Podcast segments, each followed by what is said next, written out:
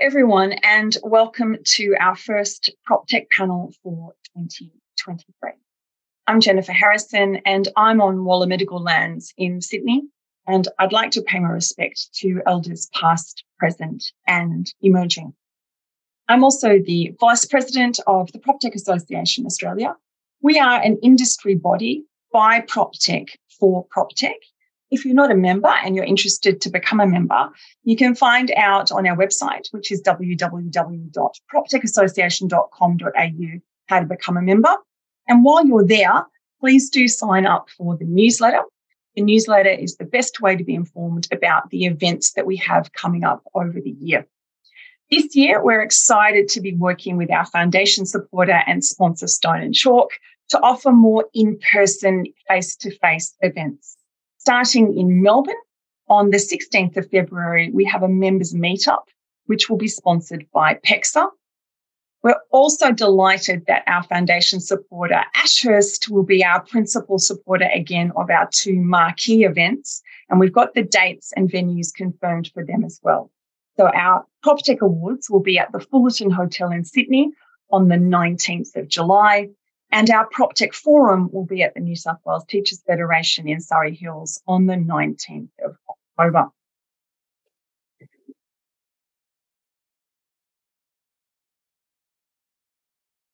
In addition to Stone and Chalk, PEXA, and Ashurst, our other sponsors that I'd like to acknowledge and thank are Reiwa, MRI Software, WebIT List Once, and PropTrack.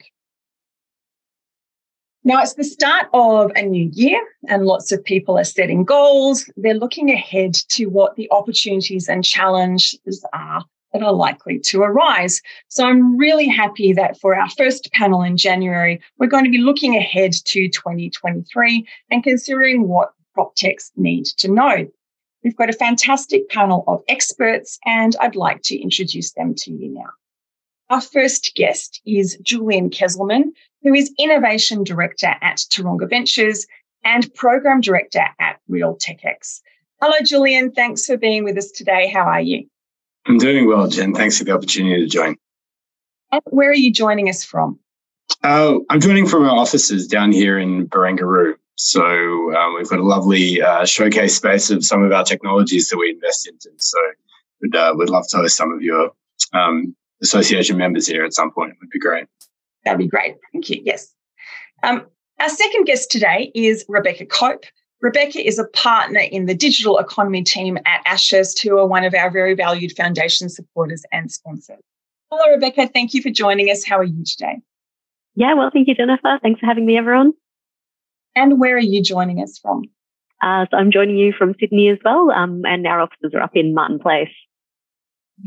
And our third guest on the panel is Angus Moore, who's an economist at PropTrack, one of our other very valued sponsors at the PropTech Association. Hello, Angus. How are you today? I'm very well. Thank you so much for having me on today. And where are you joining us from? I'm rounding out the Sydney crew. So I'm uh, working from home, as you can maybe tell from my background, but I'm in Petersham in Sydney in the inner west. Wonderful. Okay. Julian, let's come to you first. Uh, most people in prop tech know the Real TechX innovation program. It's very prestigious, and I know all of the previous cohorts speak amazingly about what value they got from it. The current program has an ESG focus, and the themes of sustainability and ESG are very prominent globally. They're definitely going to continue to get corporate and institutional attention in 2023. My questions are how does focusing on ESG drive the way we do innovation in the built environment? And I suppose another way to think about that is what comes into sharper focus when we take an ESG lens and what goes out of focus? And can you answer that with some examples, please? Yeah, happy to. And thank you for your comments about the Real X Innovation Program it's really uh, what we like to do at Taronga Ventures to try and give back to the Australian prop tech ecosystem uh, and and try and catalyze as much growth for, for the companies that we support as we can. Um, so ESG impact, which has been strategically placed above my shoulder, is the the current thematic of the program and is really driven by the desire of our corporate partners to the program to keep moving the needle on their own ESG performance. So uh, domestically, the groups uh, that are part of the program are groups like ISPT, Dexus, uh, and Vicinity Centres. And there's also a number of uh, international groups that have portfolios here in Australia. And so what we've seen is a strong focus in ESG by many of these major commercial REITs and owners uh, to improve um, the, their outcomes over the last 10 years. And in fact, a lot of the, the low hanging fruit uh, within the ESG space has already been captured. And so, you know, often people think ESG and they think about uh, climate uh, and carbon reductions. And of course, that's the central focus of our time. Uh, but indeed, you know, the pathway towards decarbonisation of buildings is now well and truly set uh, from a technology and a change perspective. And there's a whole spectrum of other ESG concerns that uh, that both our owners and also emerging prop techs should really be thinking about. So the things that come into sharper focus are really drilling down on the different subcomponents of ESG uh, and, and, looking at where can we make improvements around how uh, assets are being responsibly managed into the future. So from an environmental component, be, you know, beyond carbon, it's things like improving uh, waste footprint, it's improving water, uh, and it's improving the internal environments where where we occupy within our assets. When it comes down to to social, I think it's really uh, brings into sharper focus uh, a concern for all the different stakeholders in the value chain, not just the occupiers and investors, but really thinking about the employee experience or the community experience, or indeed all of the livelihoods of the people that that um, deliver operating services to the built environment. So our cleaners uh, and, and, all of the people staffing our, our retail um, assets. And so it's thinking about what is their experience and how do we start to measure the impact of the initiatives that we put in place uh, upon them. I think what really, you know, comes into focus for the prop tech, so speaking to your members, um, is thinking about ESG in how you run your own businesses, right? So what is responsible good governance when you're building a fast uh, growing company? How do you start off building your own business with uh, diversity and inclusion in mind and building those early teams and, and even measuring your own sustainability footprint so you can uh, work with, you know, large owners with credibility and say, you know, we've cleaned our house from an ESG perspective, um, but before coming to support you with your own ESG outcomes. And maybe just to round out, you know, I think what comes out of focus is the the traditional, um, you know, business case around implementing prop techs within major real estate portfolios. It's been uh, unabashedly uh, ROI driven, and of course, that doesn't tell the whole story. And so, I think thinking about the full suite of outcomes, not just the financial, but how it impacts um, all of the different stakeholders, and of course, you know, the environment in which we exist is um, is is I think um, you know a, a, much more holistic way of thinking about the, the true business case and value case of, of bringing ESG technologies forwards. Yeah, thank you. I appreciate your comments there on um, how you know prop techs kind of get their house in order because I know some prop techs have a very clear mission and that the problem they're solving is an environmental problem or it is a social problem.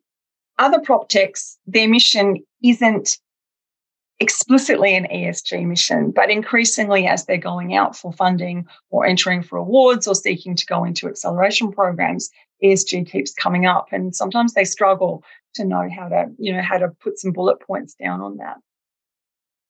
Um, outside of ESG, what else are you keeping an eye on in prop tech innovation? Are there some big technology and real estate industry trends that you're tracking and why? And again, it would be great if you could include some specific examples. Yeah, happy to. So, so there are some you know long-term macro trends that are that are coming through the industry and have been for about a decade now. And the most fundamental is uh, digitization and digitalization of, of processes. Uh, and, you know, that's a very long uh, change process and transformation within the traditional real estate sector. And I think where we're at now is that there's been substantial inroads made into uh, digitization and digitalization. And now the question is, well, how do we use that data for, um, you know, true uh, evidence-led decision making, so data-driven decision making? And I think some of the examples, you know, we can point to from our own portfolio are a company like Trendspek. So uh, if you're unfamiliar with Trendspek, people on the call what they provide is uh, um, drone captured imagery of the exterior of an asset, uh, but it's not actually the drones that is their technology. It's using the photos that have been captured by the drones to create a, a full 3D model of the asset so that it can then be inspected for uh, asset uh, management and repairs and maintenance and better capital planning. So it means no longer do you need to send somebody up to the roof of a um, industrial asset to look for cracks and corrosion and uh, and roof deflection. Um, you get a full 3D model, uh, which is safer and provides um, millions of data points rather than those that can be simply captured on, on a clipboard. Mm. So, yeah. I was going to say, look, not the, I think I think I'm right in saying the single biggest cause of death in in the real estate industry is a fall from height, whether that's in repairs and maintenance or construction. And if we don't have to put humans in harm's way because we can harness technology, then to me that that seems like a no-brainer. I think that's exactly right. Wherever we can find ways to, to obviate those risks and at the same time provide a much richer insight into you know the asset condition of operations, that that's the real advantage that technology can provide. Um, maybe just to touch on one other major thematic, uh, which you know all major real estate owners are grappling with at the moment, is asset flexibility uh, and not having stranded assets. Uh, so you know what are we going to do um, with respect to um, reinventing the utility that offices provide uh, and the continual evolution of of, um, of retail spaces? Uh, and those are not easy challenges to solve. Uh, you know, there's substantial capital considerations when it, when it comes to that. So some of the technologies we've been looking at are how do we uh, prototype effectively new forms of utility without making those major capital commitments. And another great Australian company that we've invested into called SpaceCube out of Melbourne provides uh, flat pack construction, uh, but for semi-permanent infrastructure. So uh, it's not your traditional DFMA um, to, to build up a building. It's to build something which is temporary and, you know, the kinds of use cases that, that they're making are um, temporary hospitals for when a, uh, a ward is being upgraded and you need to provide continuous care. You basically just build a hospital in a car park that sits adjacent and can continue to supply that. And I think these kinds of concepts where they can be iteratively updated and rotated give asset owners an opportunity to, to experiment with that asset flexibility uh, and think about new form factors for, for assets into the future. I really like that. It's almost like the concept of a pop of, of like a pop up or or something like that. But but one other thing I know, no traditional construction isn't fast, and it's extremely wasteful in terms of you know what gets chucked out um, and and taken to landfill. So I, I love the idea of playing with concepts of doing things faster and more flexibly. Yeah, I mean, just just to put some data to to your point, so SpaceCube built a two story hospital for Monash uh, in 16 hours.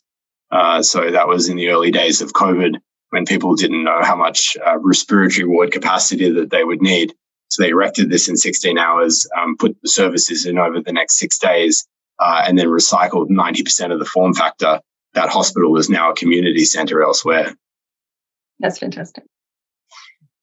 Do you see any major differences across the globe in how prop tech is evolving and maturing in different geographies? Absolutely. Uh, so, you know, we're fortunate enough to have a, a global uh, investor base and also a global portfolio as well. Uh, and so, you know, we've seen those relative differences come through both in the demand side and also the supply side uh, I had an opportunity to, to go to uh, Europe and the Middle East uh, towards um, the end of last year and, and see, you know, what were the major drivers there. And, you know, Europe absolutely is being driven by ESG.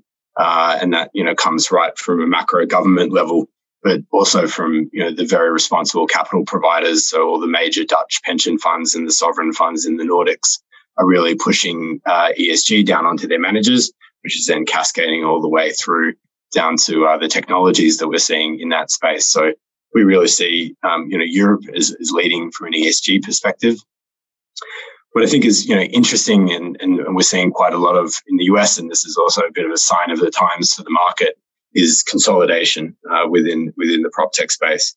So, you know, as um, capital markets for, for early stage venture companies have tightened up, uh, we're starting to see those prop techs that have been around for longer now um, with strong enough balance sheets and, and strong enough capital behind them starting to acquire and, and, and build out broader platforms. And, you know, really good example of that in the US is a company Measurabl, uh, which provides, you know, ESG data for commercial real estate owners now, now buying smart buildings uh, platforms to, to integrate right down into the asset level. Mm. And I think, you know, from, from an Asia and a Middle East perspective, um, it's really being driven by, you know, urbanization and construction. So, you know, the interest in construction tech is, is at an all time high, particularly in the Middle East. We've been following what's happening in, in Saudi, some phenomenal projects that are being built there. Uh, and they're looking to, to build in a fundamentally more advanced way than they have historically. And so, you know, we, we really see all these different pockets of drivers reflecting the, the underlying markets.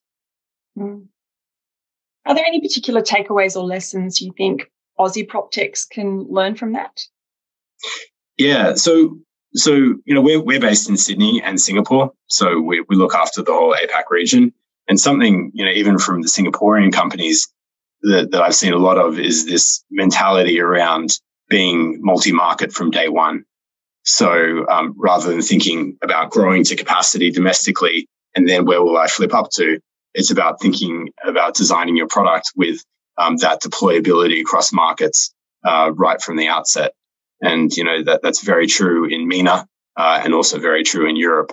And you know I think um, we have a, a, great and stable proving ground to for Aussie prop techs to, to build up their company before thinking about do I flip up to Asia or the US or, or Europe. Uh, but I think you know, starting with that mentality, um, definitely from um, pro- probably the US is is a little bit more domestically driven, but I think all of those other major regions uh, lead with that mentality, and that at least for us as as a multi market investor makes them much much more attractive for capital uh, and being able to deploy across global asset owners. Hmm. Okay, and final question. If you had to make a prediction uh, what do you see as the biggest opportunity? And also, what do you see as the biggest challenge lying ahead for PropTechs in 2023? Yeah, I think uh, predictions are always risky, and particularly in the venture capital market, it's incredibly dynamic. And and yeah, for um for the people on the call that have been following, it, it's it's seen a huge contraction over the last six months, and that's happened very very quickly. And so, um, you know, the biggest challenge I think facing most prop techs today is around, um, you know, capital availability. So whereas, you know, six to 12 months, uh, there, there seems to be an endless stream of capital uh, coming in, uh, and also this urgency of, of venture firms to deploy um, has, you know, really led to, you know, the belief or the assumption that we, we you know, the next funding horizon will, will surely be 18 months away and it won't be too much of a struggle to get to. And I think, you know, we uh, at Taronga Ventures have tried not to um, get too caught up in the, in that hype cycle. And we've, you know, tried to always focus on fundamentals of, of businesses because, you know, ultimately for us, we're trying to invest in technologies to support um, major real estate owners who, you know, want to make sure those companies are around for, for years to come. And so I think, you know, the challenge and the opportunity go hand in glove that, you know, capital is harder to get and so the opportunity is really to focus back on just core business disciplines. So, you know, making sure that you're driving towards positive unit economics in your business, you know, sensible capital um, and, and cost controls around how you hire and, and, you know, just having more accurate forecasting rather than growth at all costs. Um, because, you know, um, what, you know, we're looking for now is really good stewards of capital and, and I think that these kind of tight operating environments do help to, to sharpen founders' focuses on just building strong and resilient businesses for the long term. Thank you so much for all of those comments, Julian. Uh, I have popped into the chat the link, uh, applications for the 2023 cohort for Real TechX uh, have been open now for a, about a week. I think is that is that right? Um, yep. It's definitely still open, so definitely a good opportunity for people to go and find out what um, what that's about and um, apply. Thanks so much, Jen. Okay, Rebecca, let's talk first of all about data. Now, a few years ago, data was the new oil. And then in 2022, we had a couple of high profile data breaches, most obviously Optus and Medibank. But in the property space, we had a data breach at Harcourts in Melbourne. As a result, we have the federal government talking about higher penalties. And New South Wales Minister Victor Dominello has started to shine a spotlight on the kind of data that is collected by real estate agents and landlords. Um, what challenges do you think PropTechs can expect to face from a legal and regulatory perspective in the coming years? Thanks, Jen. Yeah, so you're absolutely right. There's been a definitely a change in the public perception of how data is managed and what the risk is about giving your personal information to an entity, including you know, those active in the prop tech market. Um, I'm going to steal a uh, analogy that one of my colleagues used, which was, you know, data used to be seen as gold and now it's more like uranium. So it's still incredibly valuable, but you've got to treat it in the right way. Otherwise it's going to blow up in your face. So I think what we've seen um, as a result of the media attention and the political attention that were paid to the two big data breaches last year, as well as, as you mentioned, the, um, the Harcourts incident, there is a raft of new legislation heading our way on the privacy front. Um, the higher penalties were already instituted quite quickly last year by the federal government. So if you are subject to the Privacy Act, you're now facing maximum penalties of the greater of 50 million, three times the benefit of the value that you might derive from your breach, or 30% uh, of turnover. So it can be quite uh, a large penalty hanging over um, those potential breaches. I think the um, approach that Minister Dominello was flagging for the rental market um, is really being driven by the fact that the Privacy Act really kicks in when you've got $3 million or more of revenue. So it does mean that a lot of the smaller businesses are not subject to the Privacy Act. And of course, in the real estate area, there are quite a lot of smaller businesses who may not be meeting that um, turnover threshold, but who get access to a lot of um, personal information through the, the rental application process. So as I understand it, the idea of that regulation would be to fill that hole. Um, and it would either be consistent with the Privacy Act um, requirements or sort of apply to you when you're not also subject uh, to the Privacy Act. So I think we're, we're going to see more stringent regulations coming our way. We're going to see way more active regulators in this space. Um, so the OAIC has already been out there doing quite a lot and they are quite busy, but they've received additional uh, Commonwealth funding to help them on that front.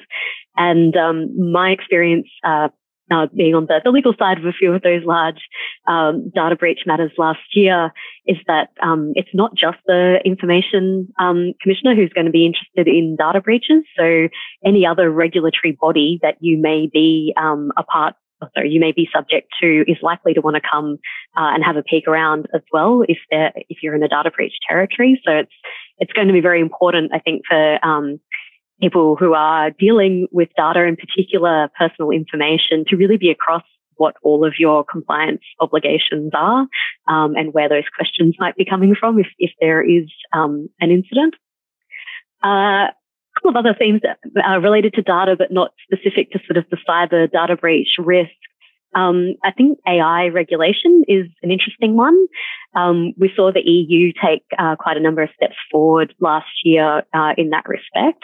And my, my personal sort of prediction, I know you're asking Julian for his earlier on, um, is that basically I think that AI regulation is likely to be treated the same way as the GDPR was when it first came in. So the GDPR, that's the data uh, protection regulation over in the EU, a lot of um, companies who operate internationally have just taken that as a baseline and now it's sort of basically applied because you, you know if you're designing a product that's going to be used across multiple jurisdictions a lot of those products are designed um, to have those GDPR requirements in mind. And I think the AI regulation is likely to become something quite similar. So although it wouldn't apply directly to Australians, I think it's probably going to end up applying um, by default.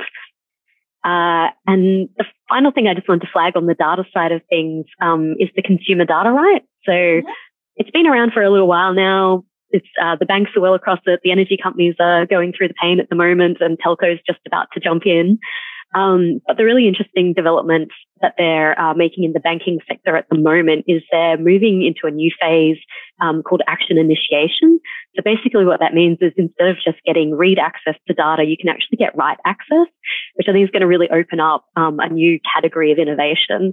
And it's possibly something that the prop tech market will be involved in as well because it enables them to participate in things like mortgages and, and that sort of thing. So yeah, I think there's, there's some uh, interesting opportunities arising out of uh, data and its regulation, but also a lot of challenges. Yeah, and just you mentioned the consumer data right there. I think there are some really interesting intersections between you know banking and real estate and insurance, and something like the consumer data right gives us a, a place where we can explore some of those um, crossovers more more directly. Yeah, um, you were talking just a little bit there about AI, yeah. And I know Chat GPT and other generative tools, they're the new cool toys. Lots of people are generating, you know, haikus and um, yes. blogs and things like that and sharing the output on social media. But, and it's, it's very cool tech. But from a legal perspective, what are the issues that people need to be aware of there in terms of, you know, IP protection, infringement, privacy and other matters? Yeah. So um, maybe just firstly, like Chat GPT, it is cool. It's getting a lot of attention. Um, I know maybe a lot of people on the call today may have played around with it. It's quite interesting. Um, I would say though, it's not really a sea change, at least not from a legal perspective in terms of uh, how you know, laws have been applying to AI and AI adjacent to technology previously. So, you know, it is a generative AI tool, but it is trained on the data that it's fed, like most AI tools are. Um, and it's also, um, you know, it's natural language processing technology, which we have had around for quite a while. Um, people might remember Microsoft's attempt quite a few years ago now of Tay, the chatbot, who uh, learned via Twitter and then immediately became racist and sexist. Um, so it's kind you of a learned to swear pretty quickly. Yeah, yeah, yeah, yeah. Something like so, 10, 12 minutes in, it was getting into expletives. Exactly, exactly.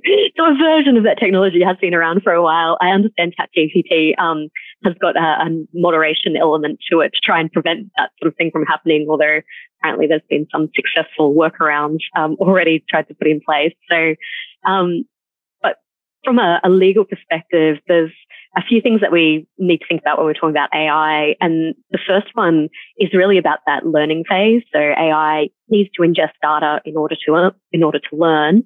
Um, but if you're the one who's using the AI, you really need to make sure that you've got the right that you need to have in order to use the data in that way. So in particular, you've got to be really careful around any regulated data. So any personal information, you know, do uh, the people who've provided that information know that it's being used in this way? Have they provided their consent for it to be used in that way? And even uh, data that might not be regulated, but perhaps that you've uh, obtained under a contract, you know, making sure that you've got the right um, to use that data in the way that you're intending to use it, um, and and also working out what the IP arrangements might be in relation to the outputs um, of your your AI machine. Um, I think the on the IP side of things, there's a couple of ways in which you can try and um, protect AI creations. So obviously at the moment, um, an AI is not classified as a legal person. So although there have been a number of attempts to get the AI uh, a right to own its uh, its output, um, those haven't quite gotten up as yet. So generally, it's still going to be the creators of the AI that will own the output. But again, you've got to be careful with the input. So, for example, you've got all these AIs that are drawing on existing images, for example, and then you know swooshing them together to create something funny um, you've got to make sure that the content that's going in, you've got the license rights in respect of how you're using that content and how it's, it's sort of generating that output.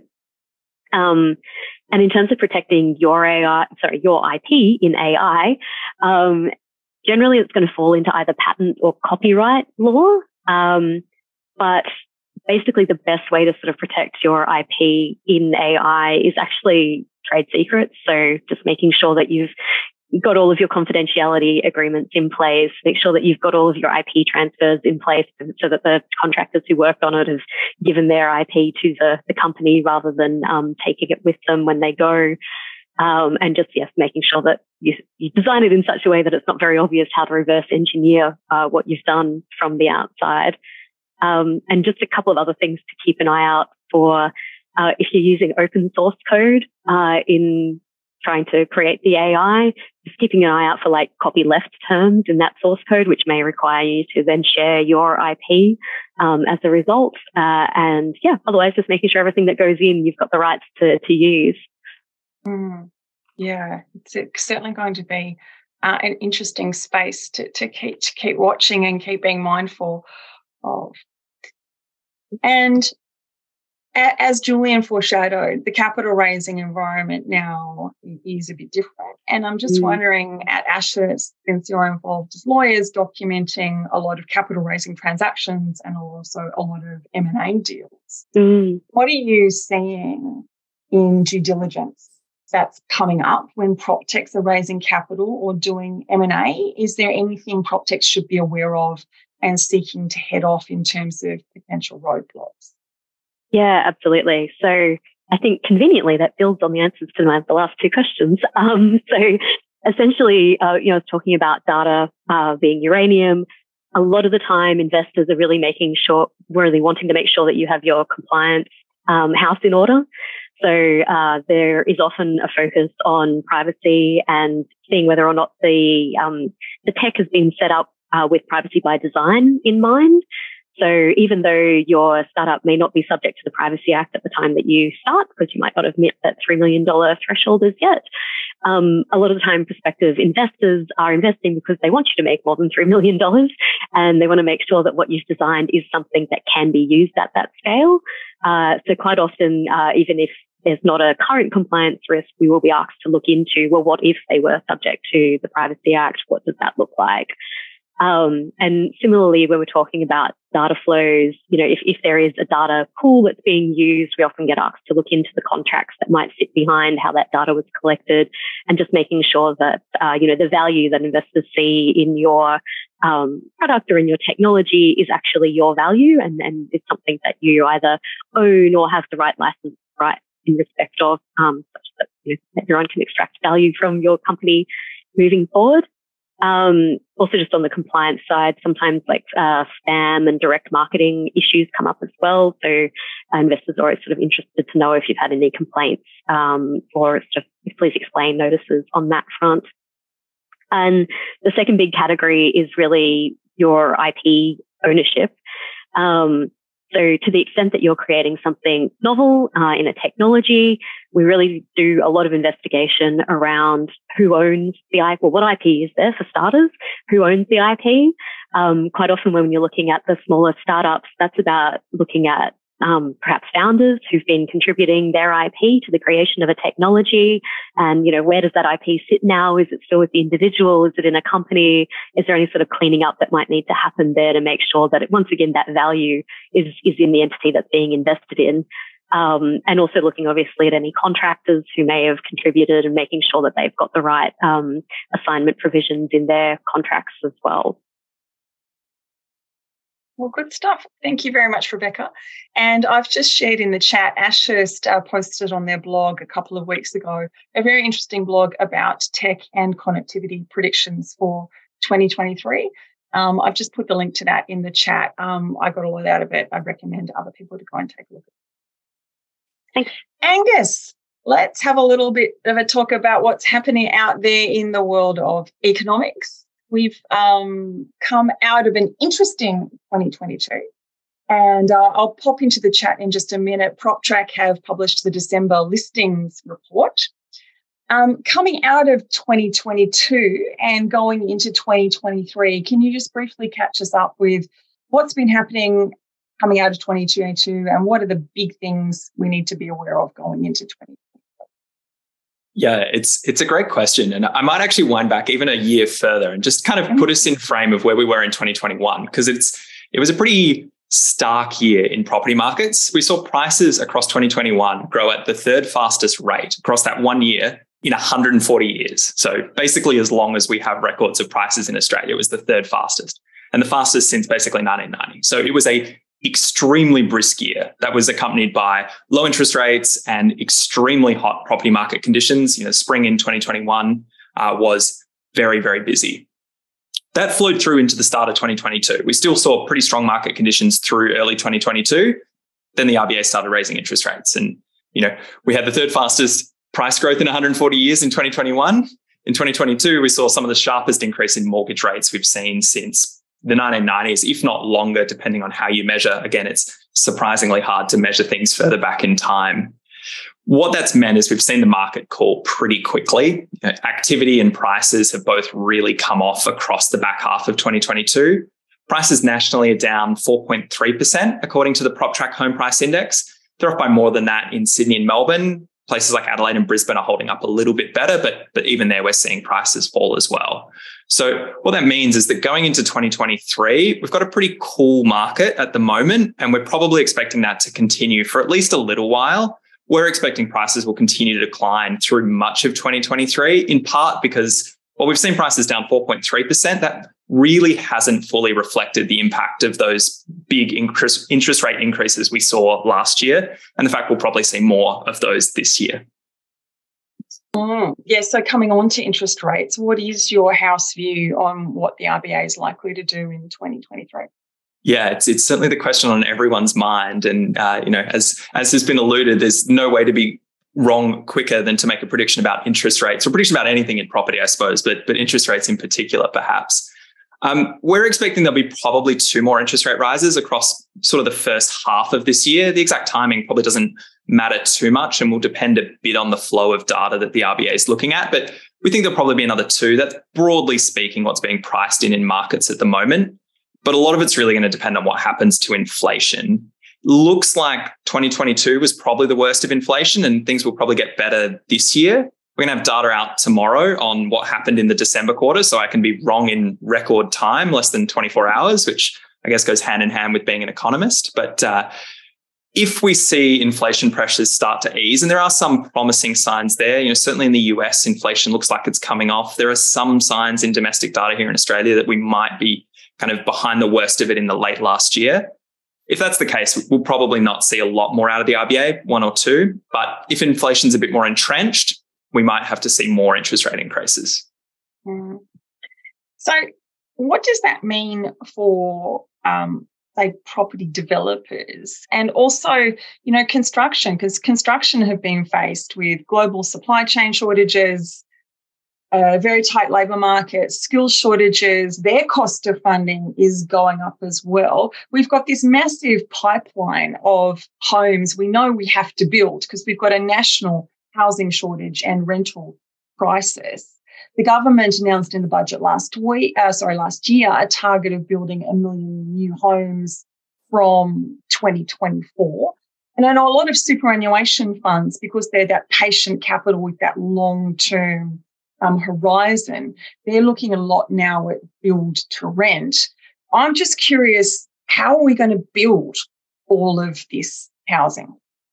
It's a great question. The, you know, what, what are the challenges from an economic perspective that are going to have to be, you know, overcome to do that? Yeah. I mean, there's a lot of challenges for the construction sector at the moment. And again, you know, maybe to put it in some context, it's useful to wind back a couple years and we saw a huge surge in approvals and commencements of detached houses through 2020 and 2021, in part just due to low interest rates. You know, we know that residential construction is one of the sectors most responsive to low interest rates in terms of economic activity. So that was, you know, broadly as expected and in part what the RBA was hoping to achieve. But it was also due to home builder, which made building detached houses very attractive. What that meant is that we had this huge surge in the number of homes that started to be constructed but we actually haven't been finishing them at a pace any quicker than we were pre pandemic. And what that means is that the number of homes under construction has gone from something like 50 to 60,000 pre pandemic, detached houses, I should say, under construction at any given time to more than 100,000 today. So there's this huge increase of work that's yet to be completed. And a big part of why that's happened is that it's just taking longer to build detached houses.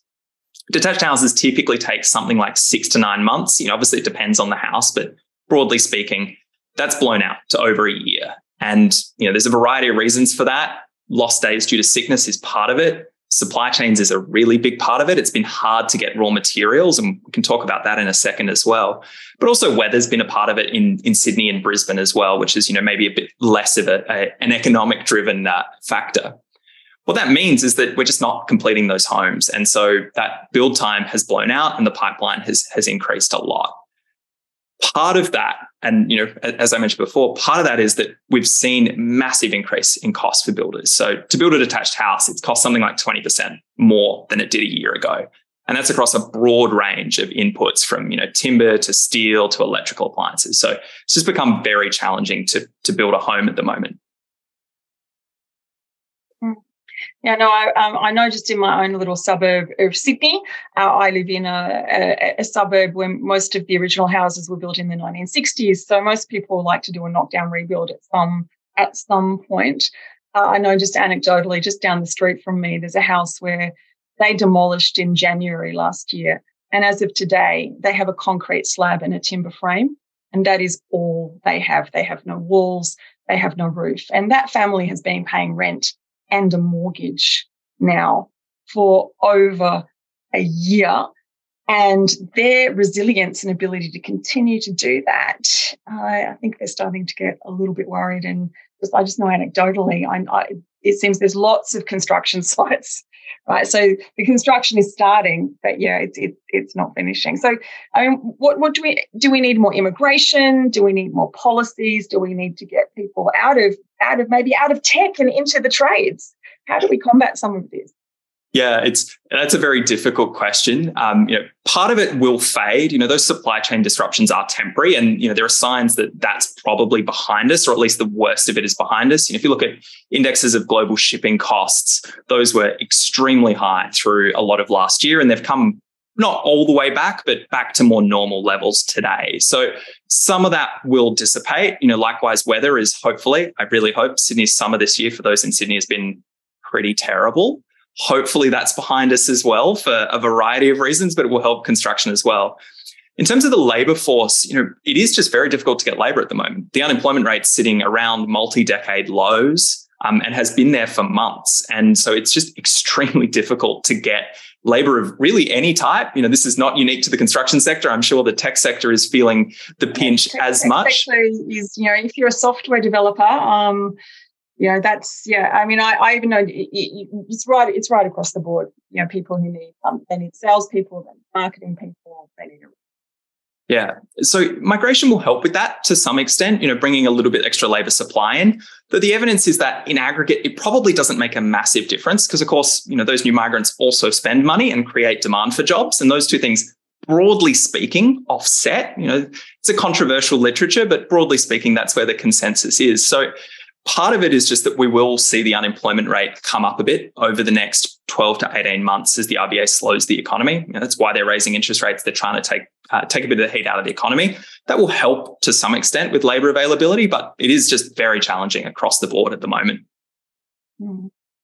And what do you see happening outside of residential uh, what about the retail space and the commercial space? What are some of the things that are going to be impacting those sectors of real estate? Yeah, it's it's a very interesting space, and you know, one. I mean, we're seeing it in resi as well, but one where the the kind of hangover from COVID and the, the shift that we saw in terms of the way that people live is, is still kind of having effects and will continue to have effects. So, you know, we're continuing to see retail in um, suburban areas and large format retail do pretty well, while CBD retail remains fairly soft. There's still enormous demand for industrial, particularly warehouse, um, and it's extremely difficult to get a hold of those assets, even though lots of people want them, which again is consistent with not just COVID, but the broader trend towards e-commerce and delivery. But COVID really accelerated that. You know, estimates are it brought forward probably two to three years worth of that transition in the space of months as a result of everyone being stuck at home and so getting everything delivered instead. So those are really going to be the strong assets in that high interest rate environment. And, you know, with funding costs becoming particularly uh, challenging for many investors, we are also starting to see demand or continuing to see demand, I should say, that they've, they've been pretty hot assets for a while. Very stable assets like childcare and health. Um, you know, those performed very well through the pandemic. They continue to be in high demand. Mm-hmm. Um, it's fascinating, Angus. We could probably talk all day. Um, I'm just going, just getting a little bit conscious of time. If you are um, wanting to ask any of the panel a question, uh, please you can use the Q and A function or pop a comment into the chat. Um, Angus, while I've still got you, can you talk a little bit, please, about people coming off fixed rate mortgages? Because that's one of the things people have been saying that we've been a little bit insulated, maybe, from the hiking phase that the RBA entered last year, because a lot of people had fixed rate mortgages. Obviously, as they come up for refinancing, they might um, find that you know those interest rates hit their hip pocket a bit more. What are your thoughts on that? Yeah, it's going to be a super interesting space to watch, um, potentially for prop techs as well. Um, the big background here is that you know fixed rates in Australia have tended to not be a large share of new mortgage lending. Australia largely lends on a variable basis, but during the pandemic, we saw nearly one in every two new mortgages going onto fixed rates because they were just more attractive. You know, fixed rates were actually lower than variable rates for a lot of lenders. And so people obviously took advantage of that, myself included, very fortunately. Um, that's got two implications. One, as you say, we haven't, a lot of people just haven't seen their mortgage costs increase yet. So there's probably a bit more delay in the monetary policy transmission in, in terms of, you know, how far the RBA is raised and that actually flowing through to economic activity. But the other impact is that we're going to see a lot of people looking to refinance in 2023. There's going to be a lot of people rolling off their, um, their fixed rates in sort of the June and September quarters of this year RBA analysis suggests it's it's something like one in twenty um, fixed rates currently outstanding will be rolling off every month through the middle of this year. So there's going to be a big. It's it's sometimes called the fixed rate cliff, which you know everyone loves a good headline. I think that's maybe a little overdrawn, but th- there will be a lot of people rolling off and a lot of people looking to refinance. And the interesting part about that is that a lot of people are going to struggle to refinance for two reasons for some people, prices have fallen, and so their LVRs will have risen. And so they may actually struggle to meet their original 80% LVR and may have to get LMI if they want to refinance, which is obviously pretty unattractive for a lot of people. The other thing is serviceability is going to be really hard to, uh, to meet now. Borrowing capacities have fallen by something like a quarter. So even people that didn't borrow at their maximum may now find that they can't borrow enough to refinance if they were to do a full serviceability assessment. And that's going to open up a lot of opportunities for kind of alternative lenders that are prepared to make those sort of serviceability exceptions. Obviously, those are things that banking regulators tend to frown upon. But you know, my view is they're not new risk because they are existing borrowers. So you know, it, from a system perspective, maybe not from an individual institution, but from a system perspective, that's not new risk being added to the system. It's just uh, offering a more attractive package to that borrower. So I think there's going to be a lot of opportunities and potentially risks in the refinancing space. And we are already seeing that refinancing is already really hot. We don't get a lot of data on internal refinancing, but external refinancing, like people changing banks is about twice what it was pre-pandemic at the moment. And, and that'll probably continue to increase across this year as people roll off those fixed rates. Mm. Yeah, I've seen a rough rule of thumb that something like uh, a 1% increase in interest rates decreases affordability by something like 10%. Yeah, that, that, that's a fairly good rule of thumb to use. It's it's in that order in terms of your maximum borrowing capacity. So, you know, when banks extend a serviceability assessment on a new loan, they add they look at your current mortgage rate and add a buffer. It used to be two and a half percent. It's currently three percent the RBA has raised interest rates by that. So, you know, we've blown through that buffer. That buffer is intended to provide a way to, to kind of look through interest at increases in interest rates. Uh, it, as it turns out, that 3% wasn't sufficient for this particularly sharp hiking cycle, though. In general, it would be. Mm. And Angus, the questions come up um, on the future of work and the impact of working from home and hybrid, a hybrid workforce on CBD office buildings. Do you have any thoughts on that? Yeah, it's a great question. Um, I think the answer is we don't know, uh, which is a terrible answer and the one that you always get from an economist because we're infuriating to ask questions of. But I think we don't know how it's going to play out yet. Some of that shift that happened looks to be permanent. You know, I'm working from home today in a way that I didn't in 2019. So to some extent, that reduces demand for office, but there is actually more office space being used today than there was pre-pandemic. So it's not as if it's completely evaporated. It's just that we're often using it in different places and in different ways. And so how that plays out, I think, is going to be really interesting to watch. I don't have the answer though, unfortunately. Mm. Um, like I said, if you do have a question for the panel, please do pop it into the Q and A, or if you've got any comments, pop it into the chat. Um, Angus, while we've still got you, I know uh, New South Wales government, we've got the date. New South Wales has a fixed four year term, so we have to have an election that's coming up at the end of March. Uh, given the housing affordability and rental crisis, that's definitely going to be, I think, on the political agenda. One thing that has been proposed is, for example, could we be more flexible on stamp duty? And would that help first home buyers get into the market? I know you've published a blog on that recently, which I'll go and share, but I'm wondering if you could just um, hit the highlights from that for people. What are your key takeaways after doing your analysis on that? Yeah, certainly. Um, it's a very interesting area. Stamp duty is one of those taxes that, as economists, we're sort of almost duty bound to dislike for a variety of reasons. But you know, for first home buyers, it is a really big impost. For many first time buyers, not all, but but for many, saving up the 20% deposit is the constraint on getting into the housing market. And in fact, many don't meet that 80 LVR. You know, the, the vast majority don't actually make it to 80. So adding an extra ten to hundred thousand dollars in stamp duty, depending on the cost of the home you're buying, is an enormous extra impost that adds months to years worth of extra saving necessary. And that's why most states, not all, but most states have concessions for first home buyers that help. You know, we, we kind of acknowledge that it is an enormous impost on first home buyers and, and have ways around it. But those are, I think, at best kind of stopgap solutions. And really, a better long term solution would be looking to reduce stamp duty broadly because it's not just first home buyers that are affected by stamp duty, it's, it's everyone. It, the reason economists dislike it so much is it acts as a tax on moving home and a very significant tax, you know, tens of thousands to even, you know, hundreds of thousands if you're looking at expensive homes. And that means people stay too long in homes that don't suit them. You know, they're too small, they're too big, they're not near where they work or near where, you know, their kids' schools are. And that means that we're kind of leaving money on the table in terms of both how we're using our housing stock and in terms of labor supply because people aren't living near where jobs are. So reducing stamp duty, replacing it with better forms of taxation would be a boon, not just for first home buyers, but for kind of the housing market and housing affordability broadly. Thank you so much for sharing all that. Well, I think probably, oh, I think someone just popped a question in. Oh, for Julian.